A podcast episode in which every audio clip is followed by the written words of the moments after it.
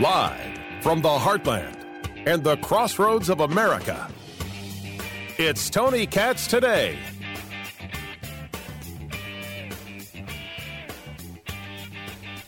White House is scheduling a press briefing, as they often do. The question before us, though, is are they fully aware to engage in things that aren't just the talking points? And the answer is no. So we don't have to think about that anymore. Maybe the question is what exactly are they going to lie to us about? What exactly are we going to hear that's going to make us say, yeah, that's not true? Whether it's about supply chain, whether it's about the southern border, whether it's about China, whether it's about climate. Remember, it was just a week ago that President Biden was there in Glasgow talking about how we need to act on climate right now. And then a week later, it was President Obama saying, My gosh, we have got a massive crisis in front of us. The U.S. has to lead. We have enormous responsibilities. And obviously, we still have a lot of work to do. But last week, Congress passed President Biden's bipartisan infrastructure bill that will, among other things, create manufacturing, uh, create jobs manufacturing solar panels and wind turbines and batteries and electric vehicles, and build out the first ever national network of charging stations so families can travel across the U.S. in electric vehicles. And I'm confident that a version of President Biden's Build Back Better bill will pass through Congress in the coming next few weeks. And here's what it will mean when that bill does pass. That legislation will devote over half a trillion dollars to reduce greenhouse gas emissions by over a billion metric tons by the end of the decade. I think what he meant to say is that bill is guaranteed to keep people from being able to create a better lives for themselves and their kids. Tony Katz, Tony Katz today. It's good to be with you. The phone number 833 got Tony 833 468 8669. Karine Jean Pierre, she is the deputy press secretary. Of course, uh, uh, you have uh, Jen Psaki with COVID. She's getting ready to. She's speaking right now. She's going to introduce Pete Buttigieg. He's the transportation secretary. I say to you, as clear as day, that Pete Buttigieg is in well over his head. I don't think that's a question. I think that's a that's a fact. That is 100%, as Vanilla Ice would say, straight up fact.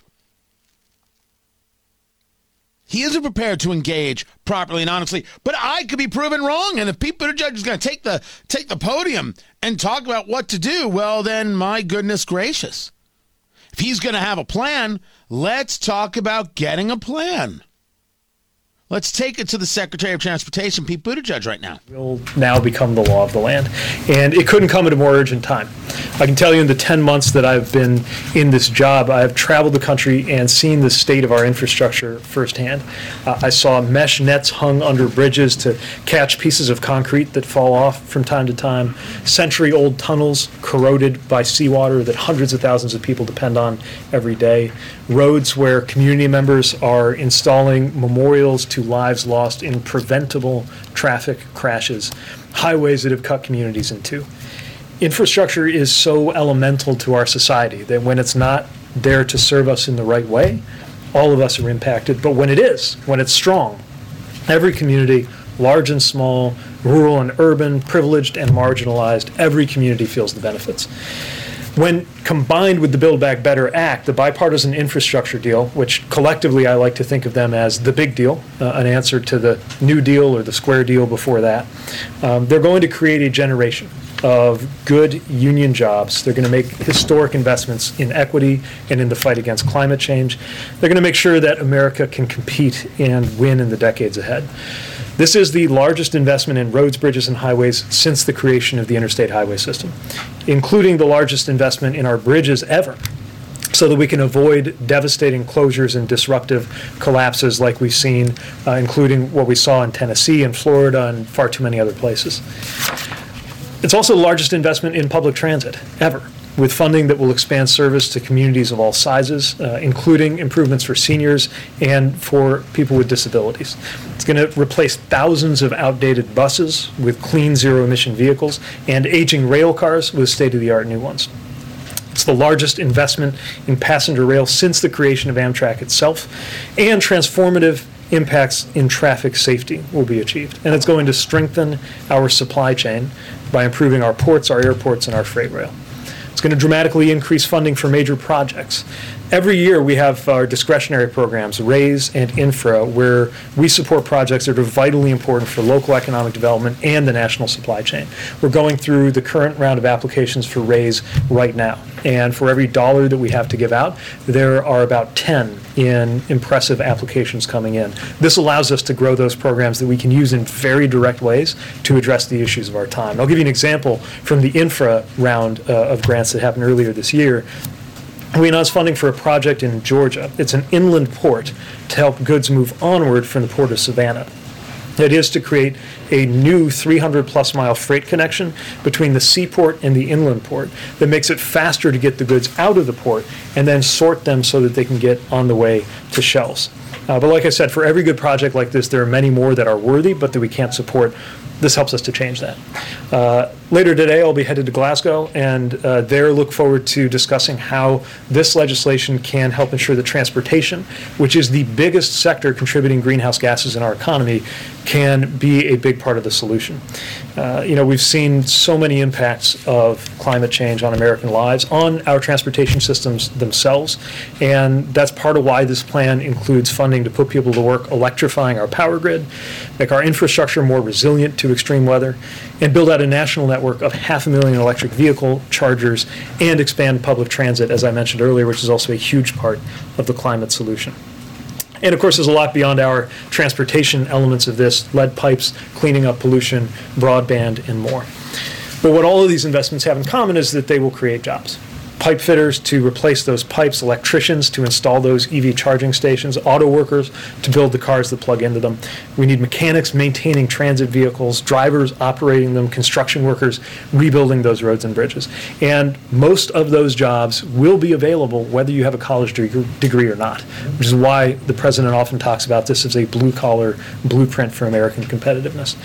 And it's a generational investment in every sense of the word, word something that uh, means a lot more to me now as a new father, because this is how we do right by the next generation before it's too late. So, thanks again, and eager to take some questions. All right. Go ahead, Jeff. Uh, Secretary Buttigieg, thanks for being with us. Congrats on your the birth of your children. Um, a question about the bill. This bill gives your department an unprecedented amount of discretionary funds, $100 billion dollars in competitive grants. Can you spell out how you plan to pri- prioritize that money and just give us a sense of what projects you, you see or we should expect to see getting money and getting started first? Yeah, so uh, our department has been gearing up, hoping that this bill would pass, and now that it has, we've taken it to the next level. I would break it into two parts. Uh, part of it is handling increased funding for programs we already have, like discretionary programs such as uh, uh, RAISE, formerly known as Tiger, and Infra there what you're going to see within the framework of course that the law puts forward is an emphasis on projects that taken together the judge is going to take these questions. I do actually want to hear uh, some of those questions and of course he now understands the importance of the generations what being a new father himself. Oh dear lord just stop it already. But i think the the the, the big one here was the line that involved unions he made the statement that the infrastructure bill, which is a blueprint for the for the future of the blue collar worker, like Joe Biden cares about the blue collar worker. His party certainly doesn't. Is that the key here is that it's going to create good union jobs. Now, if you think you should rebuild roads because the roads are in disrepair, that makes perfect sense to me. If you think you should rebuild roads so you can give guys a job because it's a payoff to your union donors, well, we've got ourselves a problem. Every time they use the term good union jobs, they are making that exact claim. And they don't understand how that plays at all. They don't you you cannot think for a second that outside of the hardcore, that the union rank and file is still the, the, the, the provenance of the Democratic Party. Trump broke that. They don't believe you. Let me ask you do you think people are worried about whether or not uh, building roads are going to create good union jobs when the union guys who build cars are going to get basically laid off for a month because they can't get semiconductors, because we've got a shortage of magnesium? Uh, how do you think this works? You're going to give that guy a job and that guy's going to be out of a job. We can't make the cars to drive on the roads. We're supposed to repair with the union guys. So the union guys who make the cars, they're out of luck and now you think you're doing them a favor. It's weird. But so much is talking. And so few things are practical application. They aren't serious about the thing. They're only serious about the talking points of the thing. Let's take it back to the questions being asked to the Secretary of Transportation, Pete Buttigieg. Right. How do we make sure, in terms of where those buses go, but also looking at the business opportunity, the jobs that are going to be created, the businesses that, that uh, will have a chance to compete uh, for, for the business opportunities it creates. That, too, I think is a very important element of equity here that's in the spirit of Justice 40. And again, we have a lot of guidance and oversight from the White House since that's an administration wide initiative. But we know that we've got to build our own internal uh, kind of ways of, of uh, aligning and defining that inside the administration. As to where we target those those dollars, you know, I, am still surprised that some people were surprised when I pointed to the fact that uh, if a highway was built for the purpose of di- dividing a white and a black neighborhood, or if an underpass was constructed such that a bus carrying mostly black and Puerto Rican kids uh, to a beach, or there would have been uh, in New York, was was designed uh, too low for it to pass by, that that obviously reflects racism that went into those design choices. Um, I don't think we have anything to lose by confronting that simple reality, and I think we have everything to gain by acknowledging it and then dealing with it, which is why the reconnecting communities, that billion dollars, is something we want to get to work right away uh, uh, putting to work. But that's such a heavy lift. I mean, you have to reconstruct communities that this happened to. As you said, some of these beltways and, and interstates and roadways were built before the Civil Rights Act, before the Voting Rights Act, and were made meant to be racist. But how do you go about redefining and replanning these roadways and communities that are already settled in? Yeah. Um, since then. So uh, what's interesting is it's going to vary by community, and we have to listen to the community. Sometimes it really is the case that an overpass went in a certain way that is it's so a good harmful. thing we're focused that on the serious things. It really is. This question is from April Ryan. Uh, who you've heard before, uh, certainly a Trump hater, a black woman, asking about racism baked into the roadways. If you're telling me, and I want to see proof, by the way, that a bridge was built four inches lower so a bus couldn't get through it because that bus was carrying black and Puerto Rican children. I'll say to you that's gross as sin. I will. Now I want to know how kids are getting from point A to point B on all the other roads that we have. So, what is the argument that would be being we're, we're making here? Not one about how we handle infrastructure today, is it? Not in the slightest. April Ryan's question is, of course, ridiculous, and the answer is, of course, madness. Because if you want to make the argument that uh, the cities were built with uh, highways that divided black and white, just show me historically how that went down. And was it specifically to keep black people out? Or was there some other type of natural right of way that existed that therefore people uh, naturally settled on, even if they were indeed segregated? And then I would ask the question by whom? But the idea that we're going to engage $1.2 trillion worth of infrastructure to fix racism, this is pure ignorance. It's laughable. It's silly talk from silly, silly people. Let's take it back to uh, Secretary Buttigieg one more time. Why not? But what I'll say is that uh, you know we're really proud of the bipartisan character uh, of this bill, and uh, you know the conversations that, that we had, it wasn't transactional like that. Uh, it didn't have to be because these investments were already so good. Uh, for the communities that these members represented. Uh, you know, there are times when you ask somebody to take a tough vote. To me, these provisions were rightly so popular that the only thing that was tough was for some Republicans to stand up to those who wanted them to choose party over what was right for their community. So there was no discussion from your side about uh, the partisanship of it? I don't ever remember talking about, uh, when I was talking to any member of either chamber of either party, talking about campaigns and elections in that way. Uh, what we talked about was how it would be good. Now, of course, I believe strongly that, that good policy is good politics, and I think it's uh, going to reflect well on anybody who voted to deliver these big wins and, and these jobs for their communities. Uh, but uh, I think that's just clear on its face from it being such good legislation. Good, good. I wanted to ask about the money for ports in the bill. For what, sorry?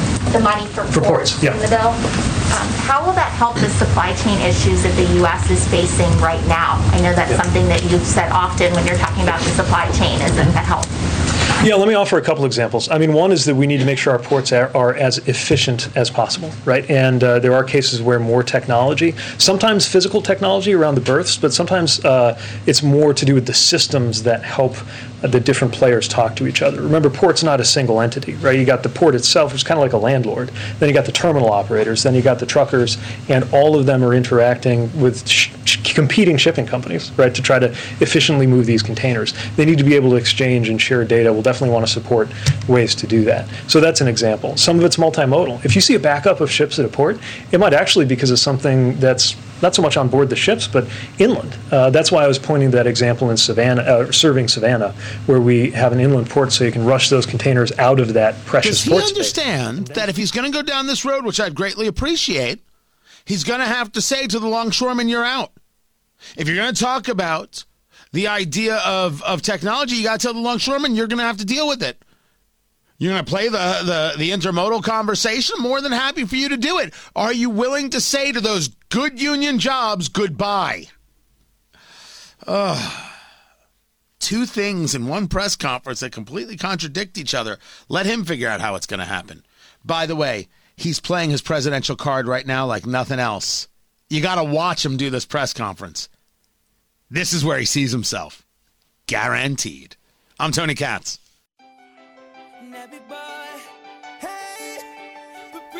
The longer this trial goes regarding Kyle Rittenhouse, the more innocent he is.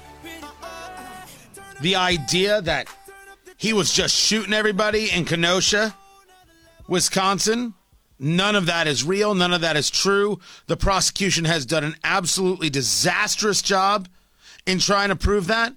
And one of the people who got shot said, So you were charging him, you were going after him, and he didn't raise his gun until you raised yours, correct? And the guy's like, That's correct. It's over. It is over. Now, you may not like Kyle Rittenhouse going up to Kenosha. He's got his AR 15, this after the uh, shooting of, of Jacob Blake by police, which was not a bad shoot. You may have all sorts of things to say about Kyle Rittenhouse. I do. I don't think he's my friend. Is he guilty? No. No. And there's not a jury that's going to find him guilty. But yet there are people out there trying to threaten the jury. I mean, it's nuts. I'll get into all that as the days continue. Keep it right here. This is Tony Katz today.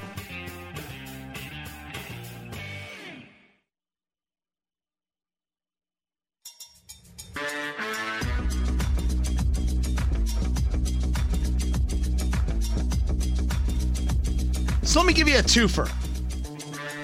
One is a story of the elitism that is on display amongst this, uh, not only the, this administration, but the people who radically support it. Tony Katz. Tony Katz today. So good to be with you. 833 got Tony. 833 468 8669. The other, a story of what looks to be uh, like a whole bunch of journalistic malpractice and a lawsuit that I only hope, based on the evidence we have now, David Portnoy wins in huge measure. The first is a story about Amy Siskind, or is it Siskind? I'm not sure how you pronounce it. She's a, I don't know, a, a somebody. She's got a lot of followers on Twitter. She's a former Wall Street executive. Um, but what she is, is an elitist snob. And a lot of people have been noticing that when you take a look at that Virginia governor's race, you see that college educated white women went for Terry McAuliffe, and non college educated white women went for Glenn Youngkin. So you went to college, you went for the liberal, you didn't go to college, you went for the Republican. And Amy Siskind says uh, college educated white women voted for McAuliffe by a bigger margin than Biden. Non college white women gave it to Youngkin. And the reason is simple racism, they don't want progress. It's one heck of a line. She continues by saying, I join others in being dismayed and disgusted by these women. I don't know how to reach non college educated white women. The women I can connect with and influence are college educated white women. I am open to suggestions of ways of doing so ahead of 2022. Bring it. Well, here let me let me uh, show you how you uh, connect with people of, of all stripes, men and women, uh, college educated and not. Uh, you don't think of them as less than because they didn't vote the way you wanted them to vote. That's just a little bit of advice from me to you, Amy. Use it as you see fit. That line from her is pure, unadulterated madness and elitism because it is predicated on the idea that only the educated person knows how to properly vote. And not educated because they've read a book, not educated because they've started a business, not educated because they raise a family, not educated because they have a mind. No, educated because they got a certain piece of paper from an acceptable uh, university or college. Only with a college degree can you be considered good.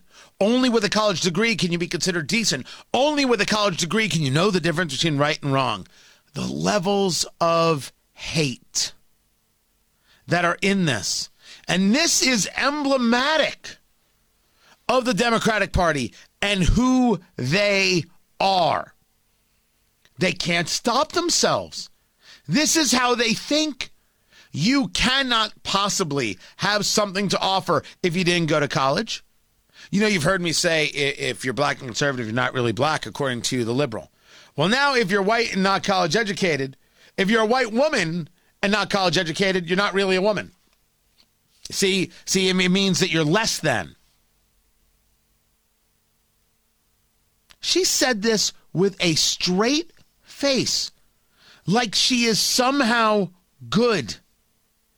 She said it as if she brings a value. She said it like it's real. Do you have any idea how ugly, how bigoted, how awful this idea, this, this these words from Amy Siskind really are? And how hateful towards women. That is hate of women. Amy Siskind hates women. She calls herself a feminist in her in her uh, in her little bio there on Twitter with her 500,000 followers. But how is this not hating women? Because what you're saying is that they're not women. Which is funny because if a guy decides he's a woman, Amy Siskind would be all about that guy being a woman. But women who don't vote the way she wants aren't actually women because they're uneducated. Well, they're not uneducated. They may not have a college degree. That doesn't mean they're uneducated and she doesn't know how to uh, reach these people. Well, I just explained to you how to reach these people. Stop treating them like less than. And me, I don't have a college degree. So, to be clear, the guy without the college degree just explained to you how to do something, thus proving there isn't necessarily a need for a college degree, or at the very least, a college degree doesn't actually have any level of proof towards uh, a, a uh, academic prowess. Just happy to help. Happy, to help. Stop treating people like garbage, and maybe you can talk to them. Stop hating people. Stop thinking of yourself as better than them. And maybe, just maybe, you can reach them. I know it's it's a, it's a radical thought. This brings us to the story of David Portnoy. Now, I will tell you that I have no connection at all to Barstool Sports. The only connection I have is that I actually performed the wedding ceremony for somebody who works there. I did that. The first wedding I ever conducted, the last wedding I have ever conducted. I I, I honestly don't think I'm ever going to do it again. But I have nothing against Dave Portnoy. I have nothing against the way he runs his business. Um, you know, uh, the only thing I want from him is to, you know, advertise on this show. That's all. That's it. I may not agree with everything. That's that's fine. A guy wants to live his life and and and uh, make himself some fame, make himself some cash, knock yourself out. Well, according to Business Insider, David Portnoy likes rough sex. I don't know why anybody would care about such a thing. But what the story supposedly says is that there are women now very upset and uh, discussing the fact that David Portnoy has engaged in inappropriate sexual activity with three women. But that's actually not the story. The story is that the women, after engaging in consensual sex, didn't like him, didn't like how it went down, things like that, but it was all consensual. They say uh, that it was violent and humiliating. Well, let's take a step back. It seems pretty obvious based on other things that we have heard about Dave Portnoy. Uh, he likes it rough. There are people out there who like it rough. I have nothing against these people whatsoever. I don't think there's anything wrong with that at all as long as, of course, it's consensual. As, when something's consensual, I am done.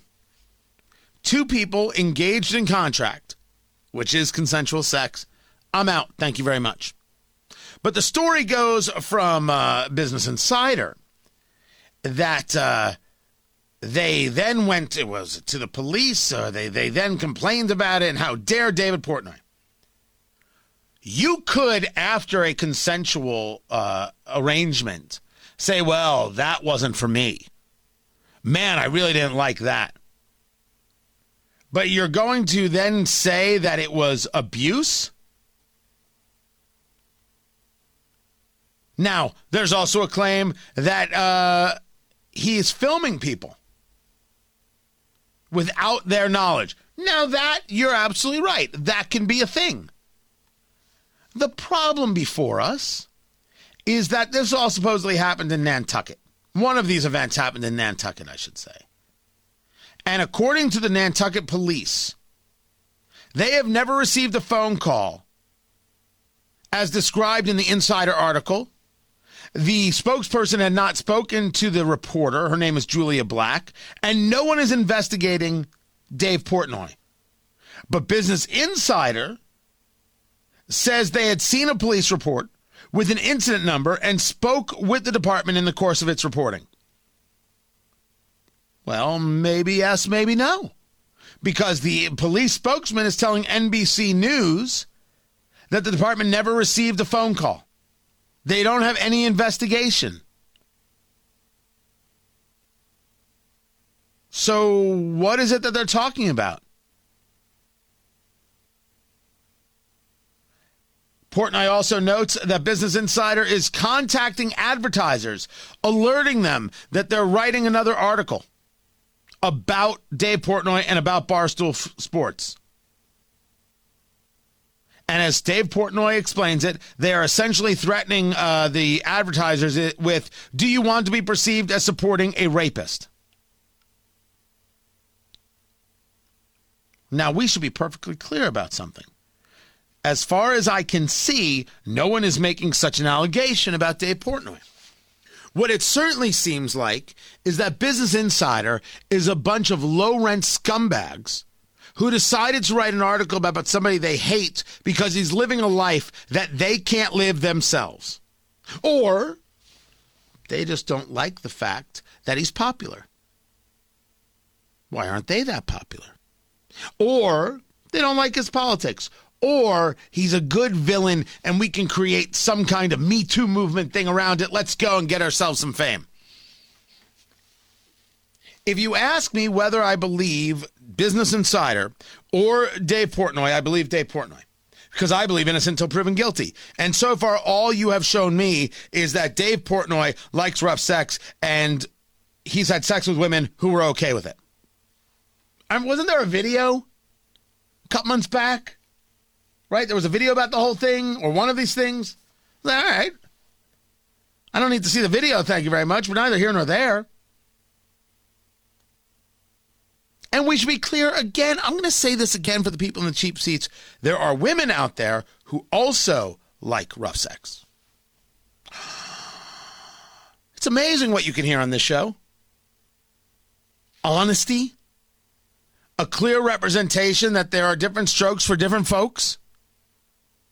People like what they like. Everyone has their kink, and some kinks are totally fine, and some kinks are detrimental, and some kinks will get you in jail but everyone has got theirs. They like what they like. And I'm not interested in judging those people. I am very interested in judging the people who, after reflection, have decided that somebody did them wrong. I question that greatly. If you tell me that one of these women want to say that this was not consensual, well, then you're going to charge them, right? You're going to file a charge and you're going to go forward from there. I'm not telling you no.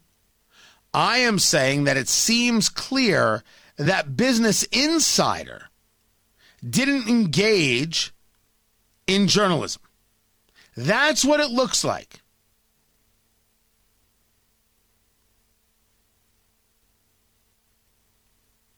It looks like Business Insider wants a story, but doesn't have a story. So let an investigation go forth. But now we're hearing that Dave Portnoy is losing out on business opportunities because of an allegation. What was it, uh, producer Ari? They aren't allowed to have a sports book somewhere? It's not, he lost a bid to this. And they didn't say it was because of, there's a, a New York gambling program they were making a bid on, and his company did not get the bid. And they didn't say why, but, you know, this might have had a factor. If I'm Dave Portnoy, I would sue Business Insider for $100 billion. I don't think he has a case. Well, wait a second. I don't think Business Insider has a case when they wrote this despicable article about him. So just sue them. It's not libel, though, technically. Producer Ari. What are you talking about? They want to introduce the idea that Dave Portnoy is some kind of serial rapist or, or abuser, and they want to not have facts to do it. At least that's what the first part of the story shows. Maybe they'll have more facts later. They have uh, but screenshots and, and documentation and, and, testimony from. So I, I agree with you that it was a hit. Hold piece. on a second. They have screenshots and document uh, documentation testimony about what? The women came forward and brought forth screen. They have. I'm not saying it's not a hit piece. It is, but it is not libel technically. Let's let a judge decide that. I say sue them. I say expose people personally and professionally. I say ruin the outfit because they tried to ruin him. Or people shouldn't print such things. Or we could say that people who read Business Insider clearly don't actually want news. They want propaganda nonsense. And people who write for Business Insider are amongst the cheapest low rent people in journalism because they're not journalists, they're propagandists. It's Pravda, but without all the coolness. I'm not interested in being told I can't. They can do anything to attack anyone, and the rest of us just have to sit here and take it? No. I reject the premise. Now, I'd rather Business Insider didn't write such garbage. I'd rather they actually had a story.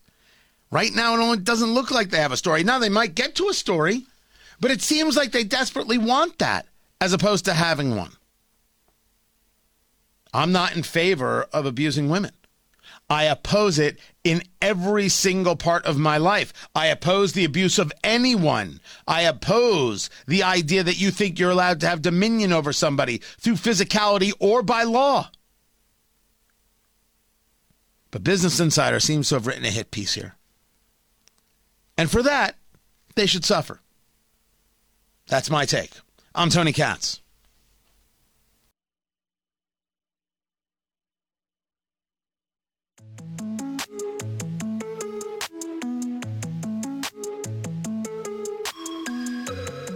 In Scotland, a grade school asked male and female students and teachers to wear skirts to promote equality.